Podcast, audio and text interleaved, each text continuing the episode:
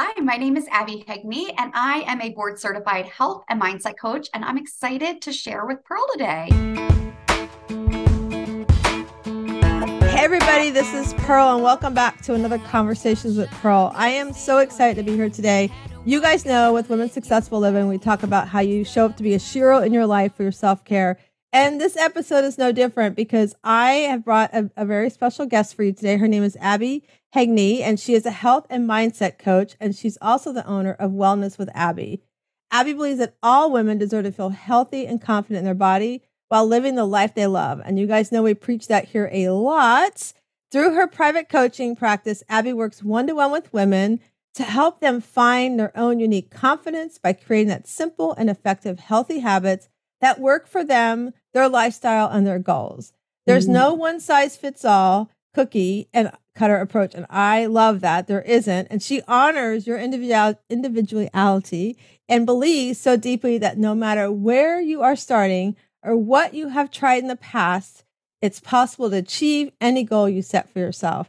And Abbey, I love that. I just love, I, I talk about all the time, like we're all individual. No matter what we try, just because it didn't work the first time doesn't mean changing it up and finding something new can't work for you as well. So welcome to the show, Abbey. So excited to have you. Thank you. I'm excited to be here. Yay. So we want to kind of go back. Tell us there's usually a journey in somebody's life as a coach that they've gone through something. And because of what they've gone through in their experience, they, like me, I realized I wasn't alone when I was like, I did put everybody else before myself. I didn't have boundaries around my self care. And I didn't know the word no, right? Mm-hmm. How to say no. And so as I found out who I truly was and who that inner pearl was, I realized I wasn't the only woman that was going through this, that we put so much on our shoulders to take care of everybody and everything, whether it's your job, whether it's a home. Before yeah. we put ourselves first, we forget that identity in ourselves. So tell us about your story. What led you to what you're doing today? Yeah. So my story starts about 20 years before I knew it was starting. Um, when I was about 12 years old, I was in gymnastics. I loved it. It was like my favorite thing to do. And one day my coach made a comment to me along the lines of be careful about gaining weight. Gymnasts are small. That's the way they need to be. That's, you know, that was the approach that he took.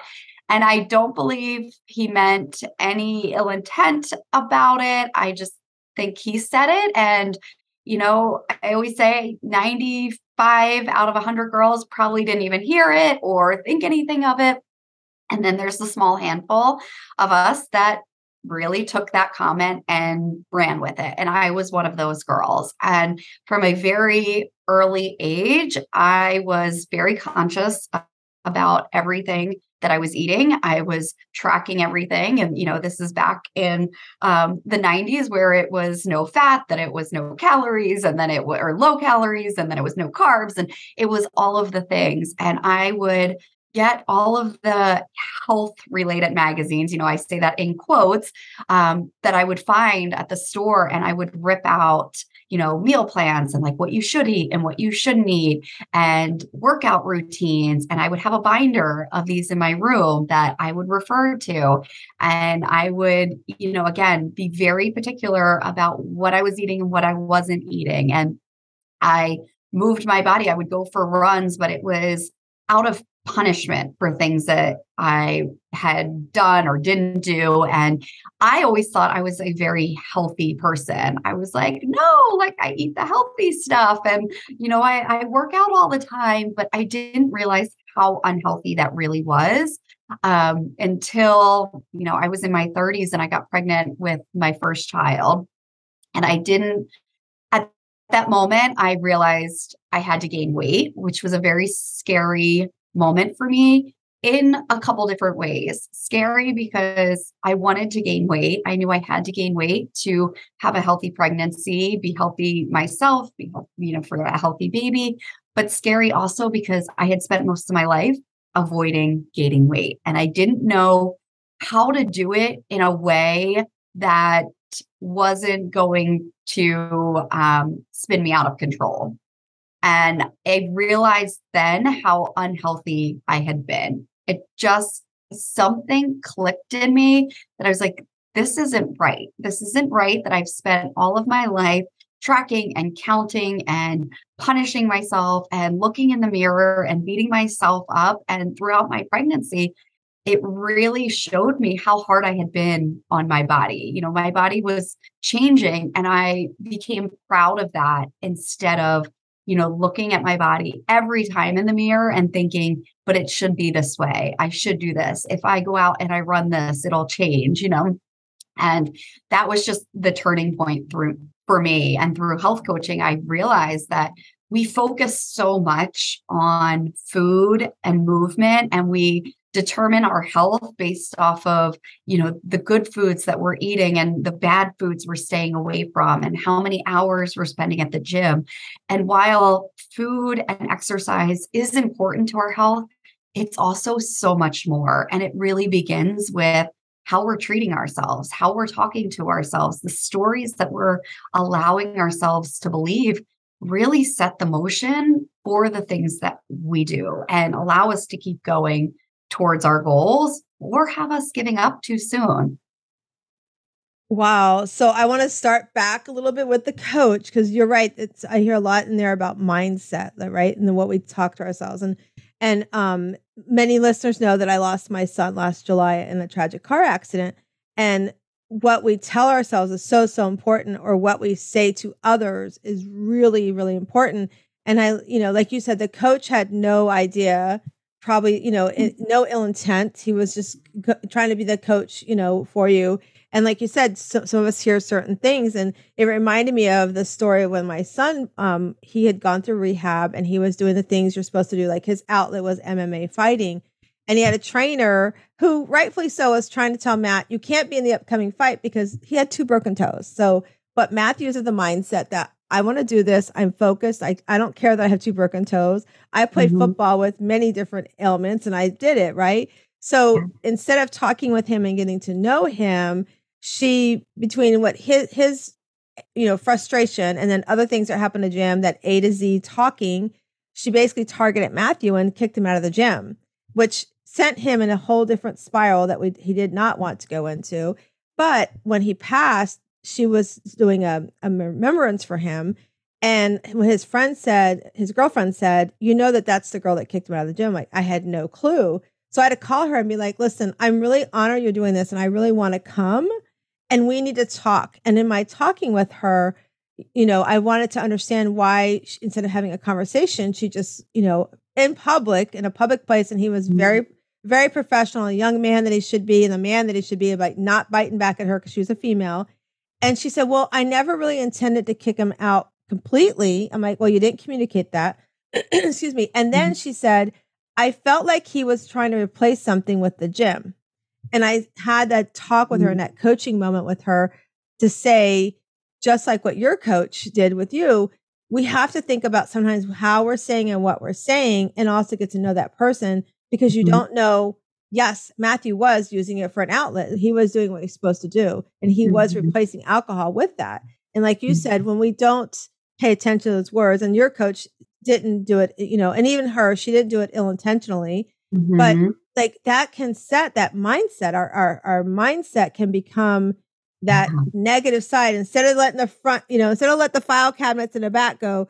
You've got this. You're great. You're, you know, you're beautiful, wonderful maid. The front part is going, no, you need to lose weight or you're not worthy. You know, these things that we let that feed into our brain and we start believing, right? And we start going, like what you said, then you, you know, go through the transition of what you're eating and reading, and you become so consumed with that to the point mm-hmm. that now as we become adults, and this is so important for the moms that are listening and the parents that are listening, that what we tell our children when they're young is so powerful because as we come mm-hmm. into the adulthood, we take that with us we mm-hmm. take a mm-hmm. lot of that with us and that talk and that you know and and like you said you recognize this isn't healthy i'm having this beautiful child i've got to be healthy for this child and make some right choices and that's you know that's i think like what you said too is we have to that mindset like overcoming that mindset and coaching on that mindset and if you struggle with it to get that that's why i love coaching is because i love to see women come in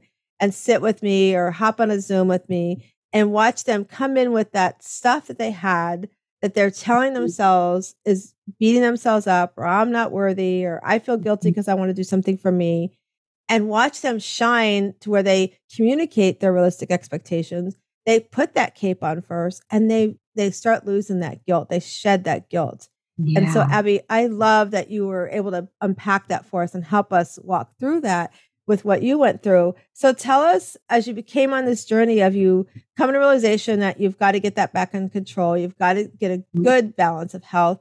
How did that come to fruition for you? What were some of the steps you took to get that started?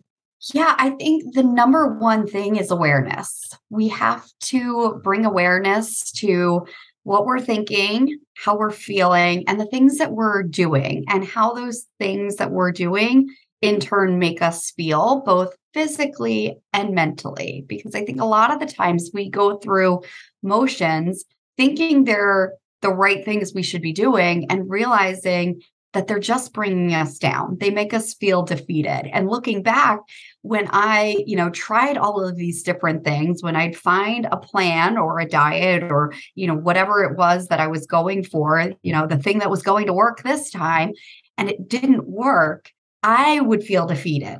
I would think there was something wrong with me. I would think that I couldn't do it, that I wasn't capable of it. But the reality was is that those plans were never created for me. They were created for somebody else with a different body and different goals and different lifestyles and different times on their hands and a completely different mindset. And they never took me into consideration.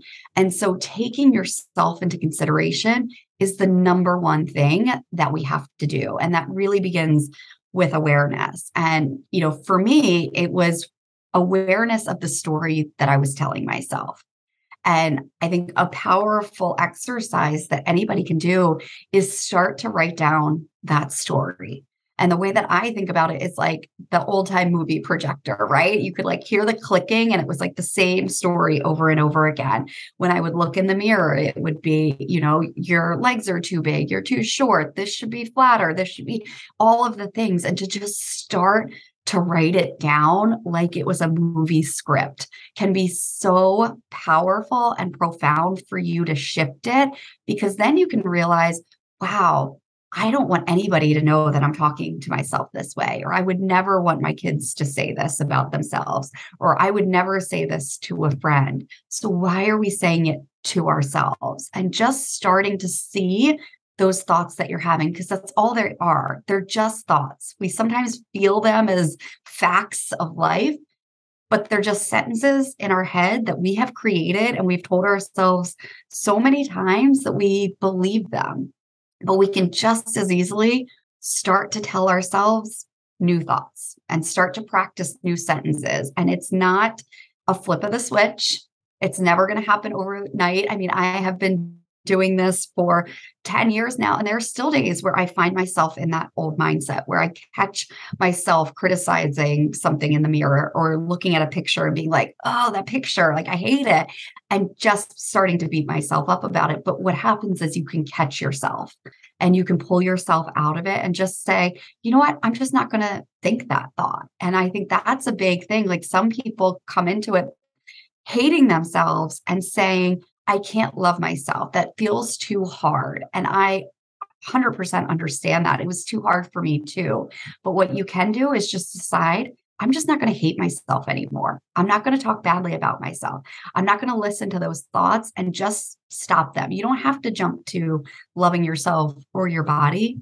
Just choose to not beat yourself up, to not hate yourself. And you're right, awareness is a big is a big part of you know moving forward and working through it because yeah, I mean, I when I lost my son, I started to put on some weight. I went back to those old comfort habits, and I Mm. had to be like, wait a minute, what are you doing, Pearl? And that's why I love I coach on positive intelligence, and Mhm. so I've named my saboteur and my judge when they show up. So when Betsy shows up, I'm like, uh uh Betsy, you are not talking to me today. We are No. not converting, co- having conversations today. You can walk away from this mirror today. So that Mhm. whole, that whole process, because it is, it's awareness. And we're doing an exercise right now in the Shero League, which I have a community of women. We call it the Shero League. Um, and the S stands for successful. The H is happy. The E is you're empowered. The R is your radiant and the O is original, right? So we are these Shero women who come together to support one another. And one of the things we're working on is creating our joy list, which I'm going to go through that in a little bit with you because I've got some questions that we do with the girls. But they're really freaked out right now because I told them they're creating their own meditation. So they're recording themselves in a meditation, right? And so they're like, I have to talk to myself. I have to tell myself, I'm like, yeah, all these things that you're going to create for your dream sheet for the first six weeks we're going to work on, you're going to tell yourself, you're going to see yourself doing it. And they're like, what? They're so freaked out. So it's so interesting that even as we become aware of those things, we get so that that fear, right, starts to take over and mm-hmm. think, well, I'm not worthy enough. I'm not going to make it there. You know, I'm not going to, uh, it's not going to work for me. It's not in, in the cards. And I like what you said too, and even in your bio, where it's not a cookie cutter. Everybody's situation is different. Mm-hmm. Everybody's mm-hmm. journey is so different, and how you approach it. You know, one of the big part of my programs too is we do work on the health and wellness piece of it, and around the eating and having whole food eating and things like that. Mm-hmm.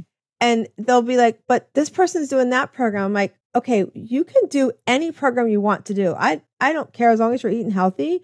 But mm-hmm. remember, mm-hmm. if you do it and you can lose with, weight with any program, but the bottom line comes into your mind. Like mm-hmm. I don't, I could put you three different programs, and you could do all three of them as long as your mindset's right. All three of them will work with you. Yeah. But the problem is, is that you, it's not a cookie cutter, and people think I have to do, you know, these the latest fads and things like that. But mm-hmm. it's really what works for you. And I remember when I solely did health coaching, and um, I tell the story often in in the in the podcast here that I had this one lady come in. And the big thing with me is if when you come in, I have a skill, but we don't go to the scale till the end of the session. Like, I don't want you to be mm-hmm. so worried about a number on a scale. I want you to tell me how you feel inside. You know, mm-hmm. how do your clothes fit? How's it making you feel? And so I was sitting with this one lady, and she's like, I was asking her, okay, it's six weeks from now, and you've lost some of the weight you want to lose what do you want when you're when we get through this part of your journey because it's not over what do you want and she'd been divorced for over 10 years and she want to meet somebody and i'm like okay so what does it look like? She's looking at me going i came to you for weight loss. You're asking what my future man's going to look like. I'm like well, that's what it's about. It's about the yeah. mindset. It's about the manifestation of what you want. And so i made her do you know at the end of the sessions i'm like okay now we'll get on the scale. She's like really? Like she couldn't understand it. So but what was really cool is I made her go through the homework of writing what he looked like, kind of like what you said, like putting it in on mm-hmm. What does he look like? What mm-hmm. does he do? What are his ethics? Does he have kids? Does he have grandkids? Is he adventurous? Does he like to work? All those things that you enjoy, do you want that in your in your future person as well? And so she did that. She did great in her journey. And we graduated her, and she was doing great and everything else. And it was like I think about a year and a half later, and I ran into the gro- into the grocery store, and she's like, Oh my gosh, I need to introduce you to somebody. And the minute he walked around the corner to introduce me, she was everything she described in her in her writing. It was mm-hmm. so amazing. And I looked at her, I go, uh-huh. She goes, I knew you were going to say that. And I'm like, you know, and I told her, I looked at her and I said to him, I go, we're talking about mindset. Just so you know, she manifested you. And he goes, she's told me about you in this manifestation thing. But it really is. It's really about that, that being aware and the mindset and knowing finding out what works for you and you know whether it's mm-hmm. journaling whether it's meditation whether it's you know you talk to a coach every single day of your life whatever that is to help you get through that is so so powerful yeah. so abbey my question to you is on the tough days what what gets you through like what are some of the things because you know we like you said a few minutes ago we get up and we still have those days where i get up and i have those days too ranging from self or from grief you know i have both of those I feel mm-hmm. like now I'm in this world of my life before and my life now, and I'm trying to mesh the two worlds together. And there's often days that come in, and I'm like, oh my gosh, a song will come on the radio, or something will somebody will say something to me about something, and I'll either break down for grief or I'll feel guilty about something in my life, right? So, mm-hmm. what are some of the things that you dig into your toolbox to help you pull up the bootstraps and say, we're not going to go there today? Yeah.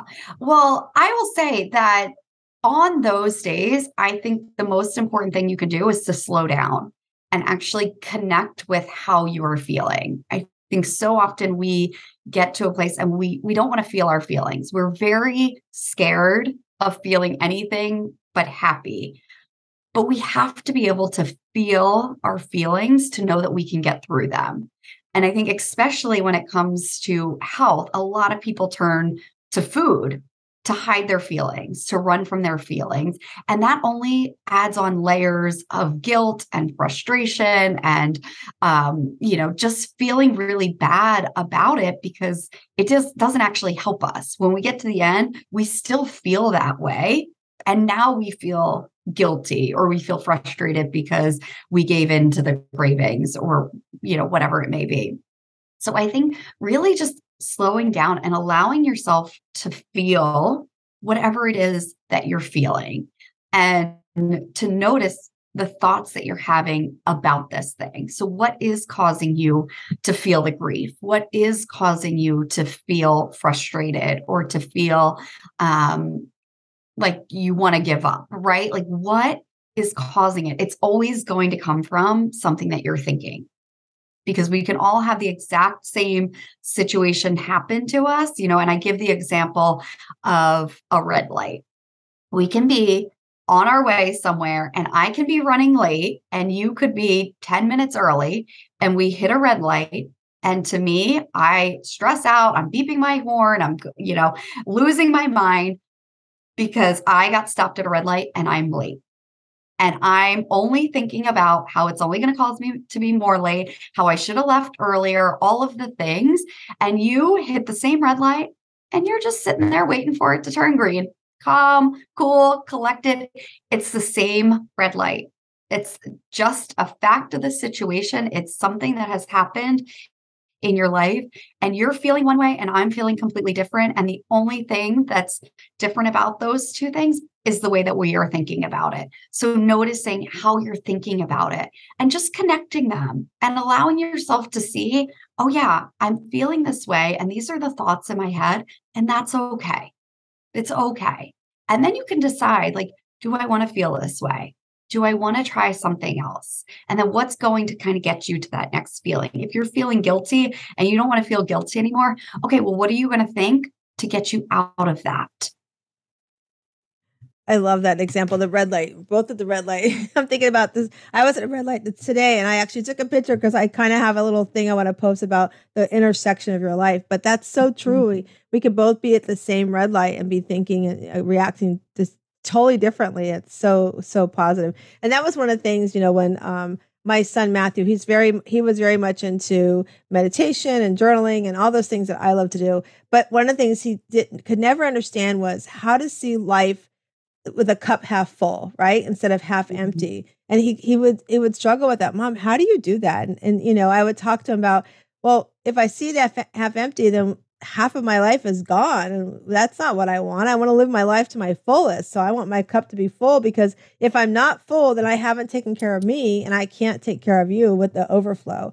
And he's like mm-hmm. i just you know he struggled to watch me do that. And, and i think for me that's why with even with his loss you know we still our son nate we, we had two boys nate and matthew and our son nate and my husband and i we all agree that no matter what you know, if we were together and one of us cried, then just cry. Don't feel like you have to protect the other one because that helps each other as well. And I said, and I told my husband and my son Nate, I'm like, that's how I live my life, and I can't change it now just because Matt's not with us, you know. And and mm-hmm. it is, it's that mindset. It's what we tell ourselves, you know, and and finding alternatives. Like I'm really, since I realized that, uh, you know, I was starting to put some weight on, I've really been really to- honed in on what I'm eating and evenings are really hard for me. So I've got this new snack I do with um, I'll do some Greek yogurts or a little bit of chocolate protein powder in there, and it just gives me that that sweetness that I want and feel like mm-hmm. I'm getting mm-hmm. a treat. So I love, like you said about mindset, being aware of what we're we're doing in our life. How what are we telling ourselves? How are we showing up? And it reminds me too, as you were saying that I don't know if you've heard about Meghan Trainor.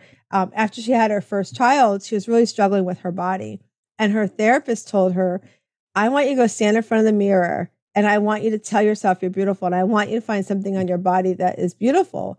And she said she struggled, I want to say for the first week or two weeks with it. Mm-hmm. And like her trainer said, her therapist said, step back. Don't be right on top of the mirror. I want you to step back and see your full body and find it. And then she said, after I think about two weeks, maybe a little bit less, she started realizing that role is pretty darn cute on me, you know, and, and telling herself, finding the beauty within, uh, outside of her body. And then she said she was starting to find it within as well. Yeah. So, yeah. I love that because it is, especially if you have struggled with how you feel about your body, it's a very difficult thing to then stand there and say, okay, what can I find that I love? But if you start with what can I appreciate? You know, for me, it was always my legs. Like I am fairly short. I'm about five one, and I always felt like my legs were too big. They were muscular and they were, you know, I always thought like stocky, right? And so those were the number one thing that I would criticize. And so when I was working on this, when I realized how unhealthy it was for me to beat myself up and to criticize everything and to try to be changing everything all of the time in the in the most wrong way possible.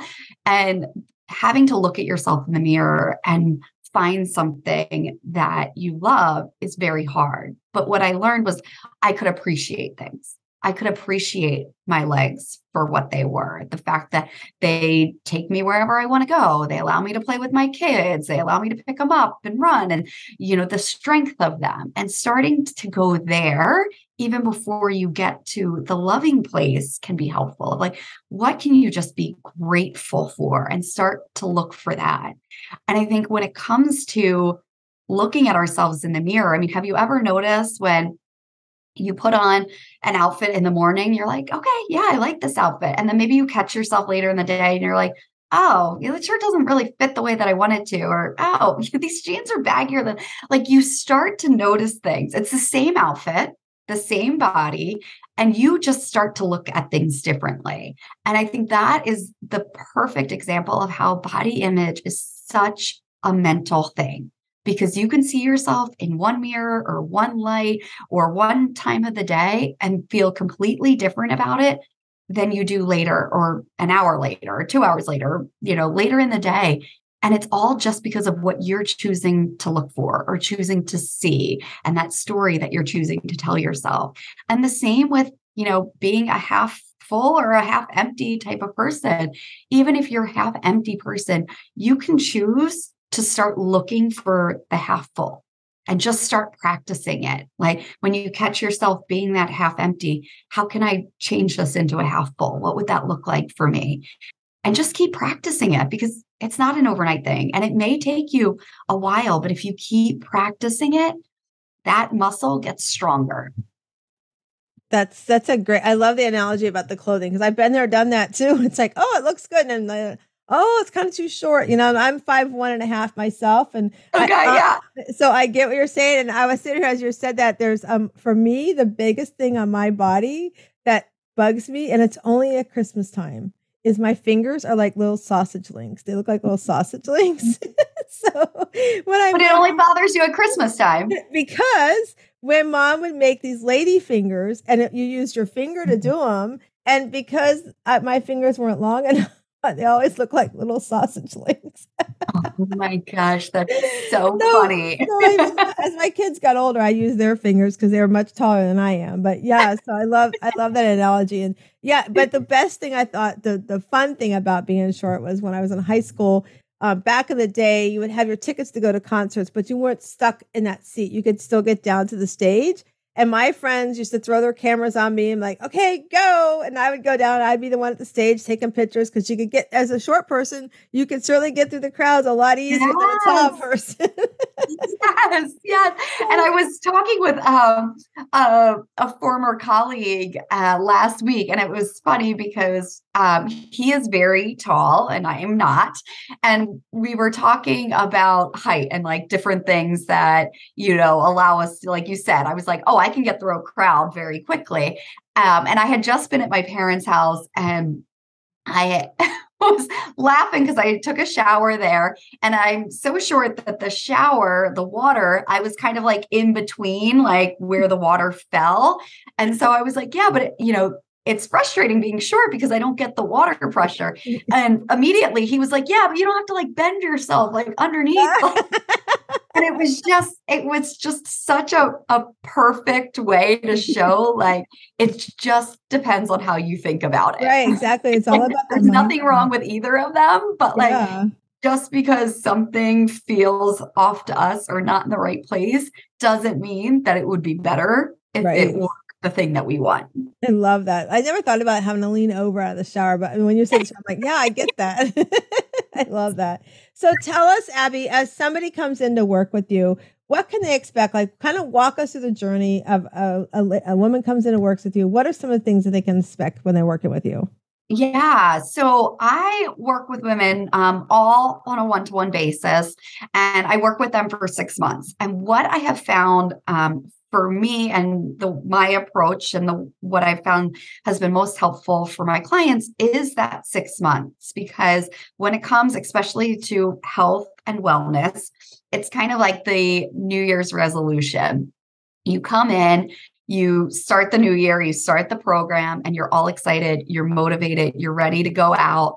Um, and I was finding like month one and month two, they were really motivated and they were seeing a lot of results and quickly, right? Because we were really tapping into where they are and where they want to be. And just like you had said, it's really looking at where you want to be and stepping into that person now.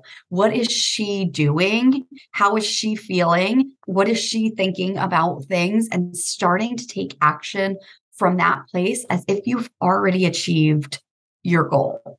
Right. And I think, you know, people hear the word manifesting.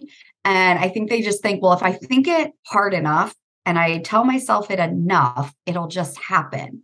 But you have to, what I think manifesting is, is truly believing that it's possible, that it's possible to be the woman with the habits that you want, with the, you know, to lose the weight or to be consistent or to just feel healthy and confident but you then have to take the actions to get you there, right? You can't sit and wait for it to fall out of the sky. So that month one and month two is really like that excitement period. And what I was finding when I offered shorter programs was month three would happen and life kind of kicked into gear right? Like challenges started coming up, that motivation started to fade a little bit. Um, maybe they went on vacation and they were like, How am I going to handle this? Or they came back from vacation and felt like they had thrown out all of their progress. You know, it's that all or nothing mentality. And when I was doing shorter programs, it was like, okay, we'll see you later. we're, we're done here. And they were either leaving the program feeling like I made it all this way and now I'm struggling, or they just kept renewing to get to where they want to be. But when I extended it out to six months, it really allowed us to work through life all of the ups and downs of life. And so when they got to month five and month six, they were feeling like, I can do this. I've been through the challenges, I've been through wanting to give up. I've been through, you know, the period where I would have thrown in the towel and I was able to find what to do to get through it. And that's really what we work on. So as soon as they start, we we look at where they want to be and even before they start i um, i do a free consultation with all of my clients before they join and that's a big part of it is understanding where they are now but also where they want to be and what is the impact of that not only for them and for their life but for everybody around them because i think we don't think about that as much like you were saying like when you take care of you everybody gets the best of you. And as women and as moms, especially, we forget that. So, really tapping into that and thinking about that. And then, as soon as they start, we go right into their goals and their vision for the future. And what do we need to do to bring that vision to life? Where do they want to be in six months? Where do they want to be in three months? And what can we do this month to get them there? And every week, we lay out kind of where they are. We talk about what's working well for them, but we also tap into what's not working for them and not in a way that brings them down or makes them feel defeated, but in a way that inspires them to be like, okay, this isn't working, which means I need to change this. And it's just that simple evaluation about, okay, I'm going to celebrate this and then I'm going to learn from this.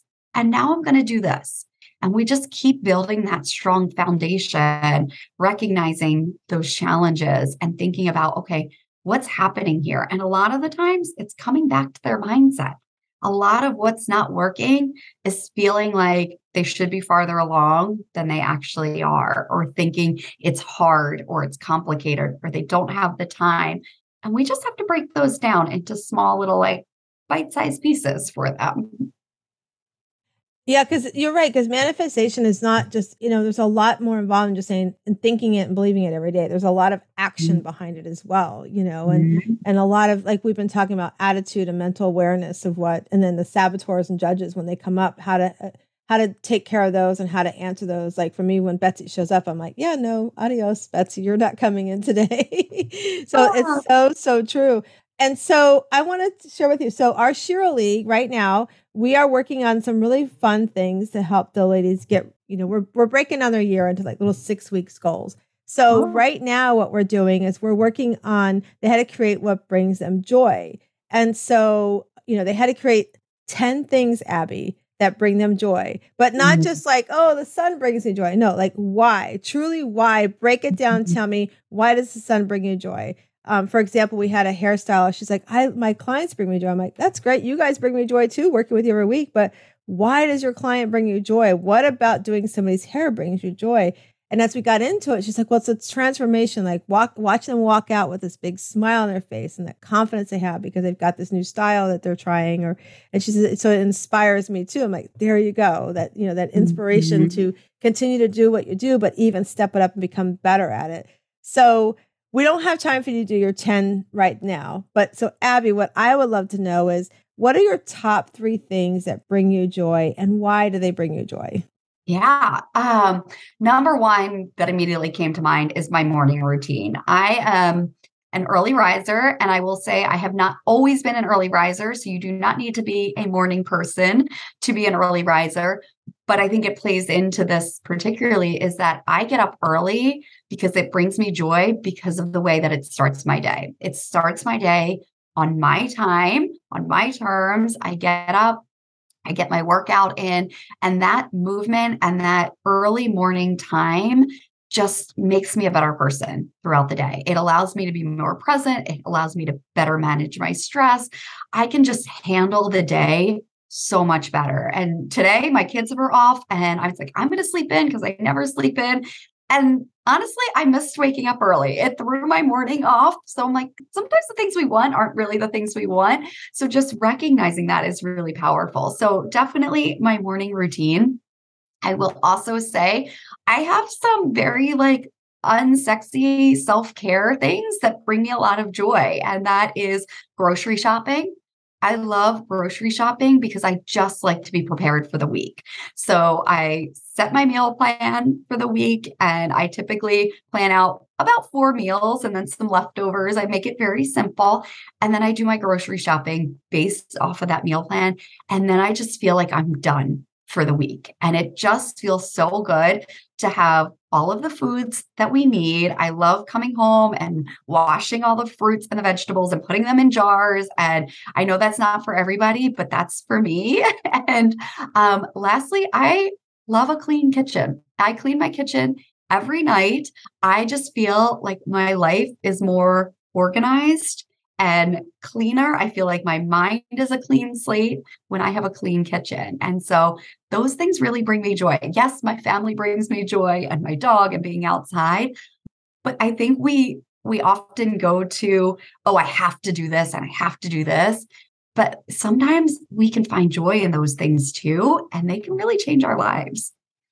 I love the unsexy one. So it's a pretty cool one. I, mean, I, I was like, my husband is a grocery shopping because I cannot stand to be in the grocery store. It's like, I'm like, and I don't know why that is anymore. I used to like it, but I don't know. It's just like there's, and it was like before COVID that I got like that. It's like I mm-hmm. just don't want to be in the grocery store. There's just too many people. It's you know whatever. I, I my, maybe I'm getting older. I don't know what it is, but I just that does not do me anything good for that. So. I love that you shared that, and I love that you shared like your routine for getting up in the morning, and you know creating those routines are so powerful and what sets up the rest of our day as well.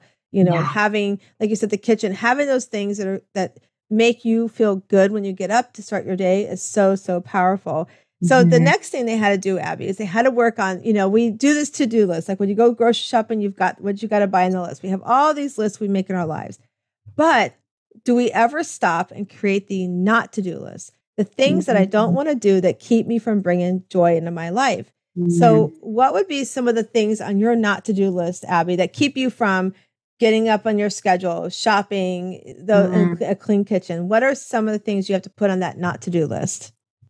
Oh, that's a really good question. Um, what comes to mind is um, I'm not going to judge. I'm not going to judge myself. I'm not going to judge decisions that I make um, or I think questioning too, um, which is big, especially when it comes to morning routines. You know, if your alarm goes off and you start to question whether you want to get out of bed or not, you're more so than not probably not going to get out of bed. Um, and so, and another big thing that I think I wouldn't do is making decisions based on how I feel in the moment versus how it's going to make me feel, which also relates to getting out of bed. Most of us never really feel like getting out of bed, right? especially I'm in Connecticut. It's cold, it's gray most of the days. I don't really feel like getting out of bed most days, but I know I feel so much better when I do it. And I think the same thing with, you know, choosing what to eat. A lot of the times we don't feel like eating the healthy things, but we feel better when we do it. Or we don't feel like getting outside, but we feel better when we do it. So not I'm not judging myself. I'm not questioning things and I'm not um, uh, doing things based on how I feel in the moment, instead doing it on how I want to feel. Those are great examples of especially the things that keep us from the judging. That's so big of not not judging mm-hmm. ourselves. It's so powerful because that can keep us from from the joy and also enjoying the things that do bring us joy in our lives so thank you mm-hmm. for for sharing that with us. Okay so now abbey it's december 31st you're getting ready to go out for new year's eve. You're going to go celebrate the year that's just passed you by. And you you take a few minutes because you want to reflect. You get up early in the morning on that day and you're sitting there and you're journaling what are you journaling about what has happened for you in 2023 what's what at the end of the mm-hmm. year what are you looking back on and going gosh this was such a great year because what would those things mm. be um, belief in myself i think is a big thing and i always think about where does my belief get me um, you know i've been coaching for uh, four years or so now, but just last year I went full time with it. And I wouldn't have done that if I didn't believe that I could do it. And I wouldn't do most things in my life if I didn't believe even an ounce that I could do it. And so I think belief in myself, celebrating that is the number one thing. And you know i think especially as as moms too like nobody hands you a parenting handbook right? Like you just believe that you can be a mom and you're going to figure it out and you do. And the same is true for anything that we do. Um, so definitely celebrating belief in myself um, celebrating being more mindful and more present. Uh, i think especially in this world where uh, you know, we've got our phones attached to us all of the time. There's social media. There's so much um, that we can compare ourselves to and so quickly compare, and just bringing it back to what is really important to me and spending time with my family and with my friends and putting the phone away. You know, there was a time in our lives where we didn't have to respond to people, people couldn't get in touch with us all of the time. And just bringing it back to that um, and then you know celebrating the the ripple effect that my belief in myself is having on this world. And that is on my family it's on my friends it's on my clients and it's on all of the lives that they're touching. Um, i think when we show up powerfully for something that we believe in it just creates this ripple that is impacting the world in such a positive way yeah, ripple effect. I just I love that vision of that ripple effect of all the things you celebrate, how it's affecting you, how we reach those six degrees of separation, how it's reaching out mm-hmm. to others. I just I love that that you also close that in with that. So now, Abbey, what I want to ask you, this is a heavy question, because okay. oftentimes, and you and I know from the women that we coach that we have this guilt that we put on ourselves about putting ourselves first. We don't fill our cup. We don't put our cape on first. And oftentimes, I, I, you know, when I have women that struggle with that, they're like, "But my family just isn't going to understand." And we'll talk about have you communicated with them? And they're like, "No." I'll walk them through this exercise, and I'll say, "Okay, you know," and I, I'm a perfect example of it. Who would have known that I was talking to my son one minute on the phone, the next minute he would die in a car accident, right? So I'm a great example of how we're not promised the next 30 seconds of our lives, right? So mm-hmm. I often say, and I ask, and we do this when we create, or we do, I do a vision purse. I don't do vision boards. I create a mm-hmm. purse with your vision on it because I believe like if you carry it with you, you feel it all day long, right? Mm-hmm. So part of that is, is once you create that vision purse is I want to know tomorrow, if you were, if your family had to give you a eulogy, and all they could talk about they can't not talk about what a great per- we know you're a great person we know you're beautiful you know all those things they cannot talk about that but all they can talk about is what they saw you do for yourself. Mm. what would they say? Like for me my family would say that they saw me take a staycation once a quarter. They might catch me sitting on my swing in the front porch. They might catch me going for a walk in the morning. Those are some of the things that would say what would your family say about you? Yeah. Um I think they would say that I protected my time in the way that, you know, again, my morning routine is very sacred to me. I get up, I work out, I I do I get the family organized, but that's part of who I am. I love to organize and feel organized. Um, but I also every morning, you know, I have a dry brush, I dry brush, I shower. I spend the last couple minutes of my shower as a cold shower. Like I just I take care of myself from my mind to my body and um, you know, my presence and my gift to others.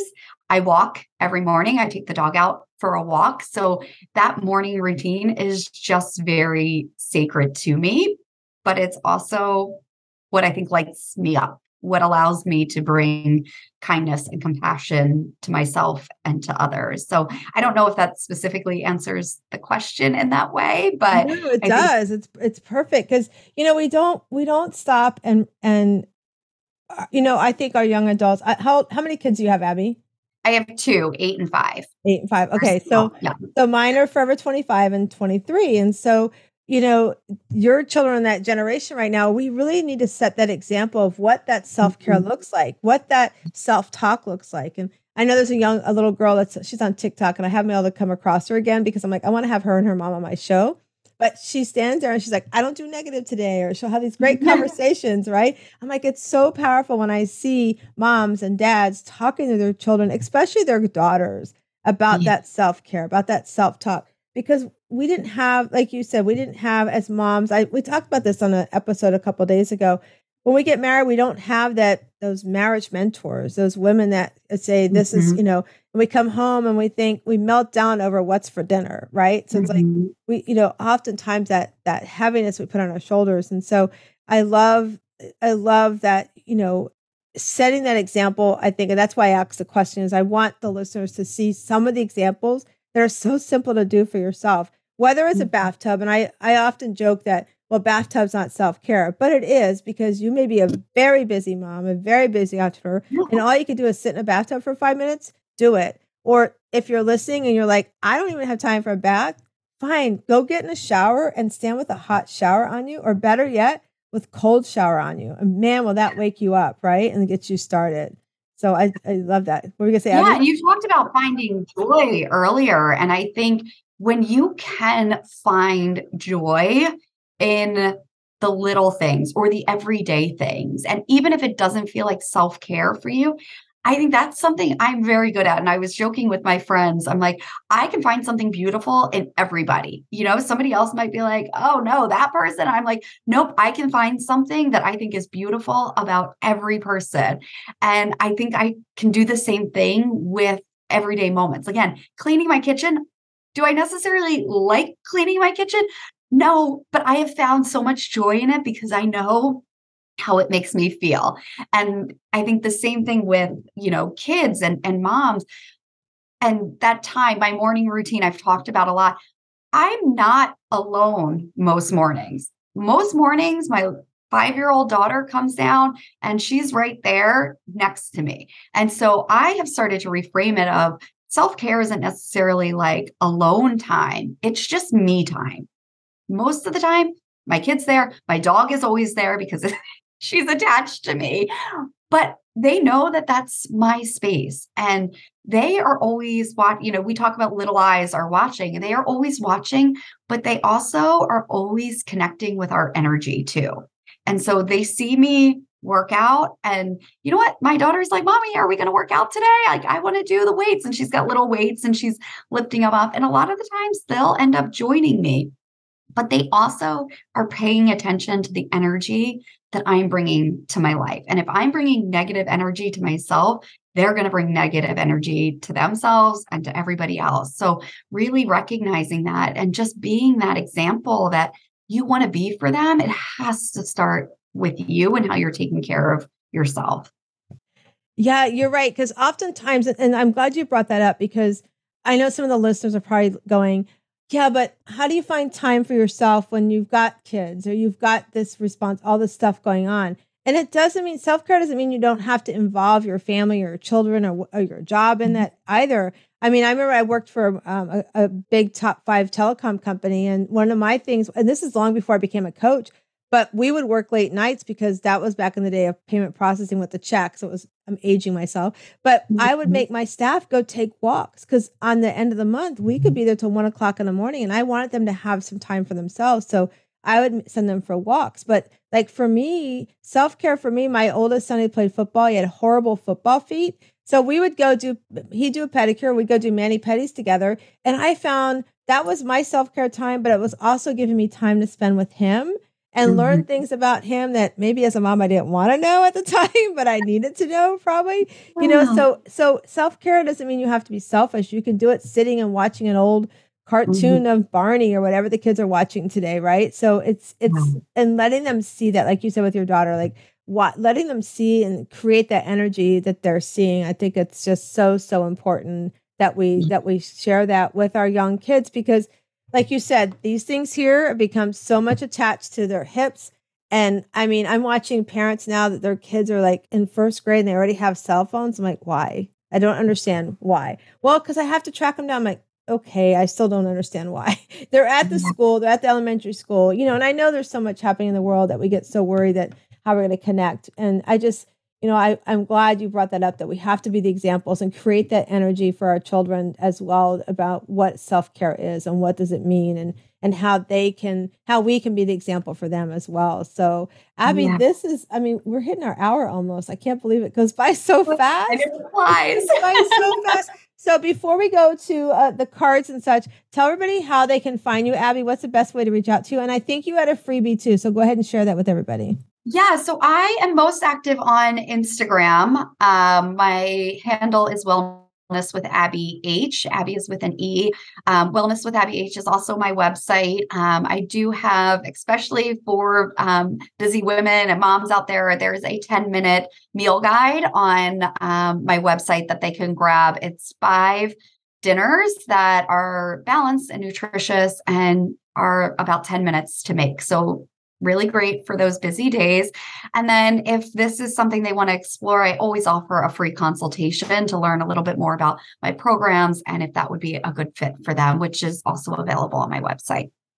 I I think that's awesome. Thank you for that freebie. I'm going to have to go check it out myself. We're into this new meal prepping. It's just my husband and I here and my mom's here visiting us right now. So we're always trying to find out the best meal prepping things. So um, right now, I'm very much into overnight oats lately. So oh yes, so good. I think I have a couple um, overnight oats recipes up on my blog. Oh, I'll have to look for it then. You have to check awesome. it out there. Hey, so we'll also share we'll share all those links that Abbey just shared with you guys, so you'll watch and watch all the links and the posting of the show. But right now, Abbey, I already gave her pre warning. We're going to do our better questions, better life. And if you don't have these cards, or you struggle with mindset, or you struggle with journaling or meditation. These are great cards to get started with.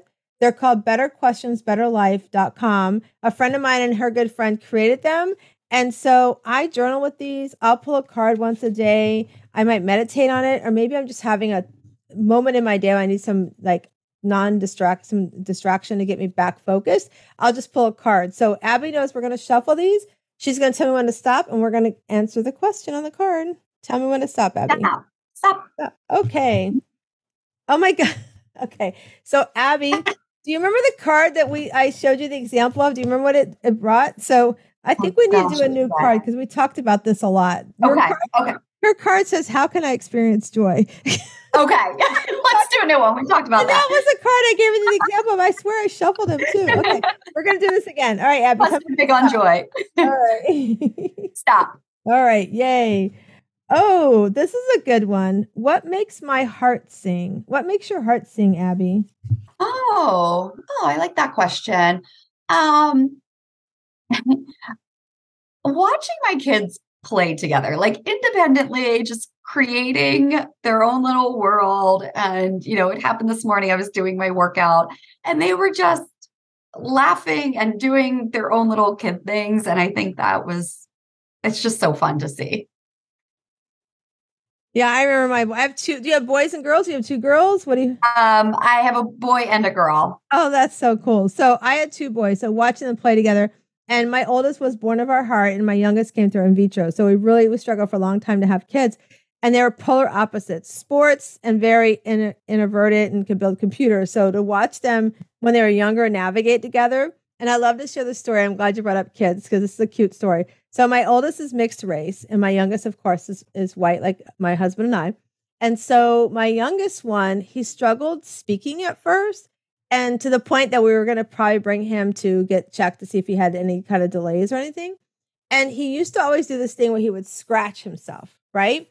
And so we were thinking autism, we didn't know. And so one time we were in Northern Virginia still living, and we had a snowstorm so the kids were all outside they were sledding we all had these like hills for yards so they'd go down and we were, we were in a cul-de-sac so it was totally safe and so one time when they were doing that my youngest one nate he came in and i'm telling you he was like that crying like that you you know and he couldn't stop crying like tell me what's the matter and the whole time he's he's scratching himself he's literally scratching at his arm almost like to the point where like skin was close to coming off and i grabbed his arm and i was like uh, you know how you get sometimes you get in that moment of desperation, like, Nate, what is the matter with you? You have to tell mommy what's the matter with you.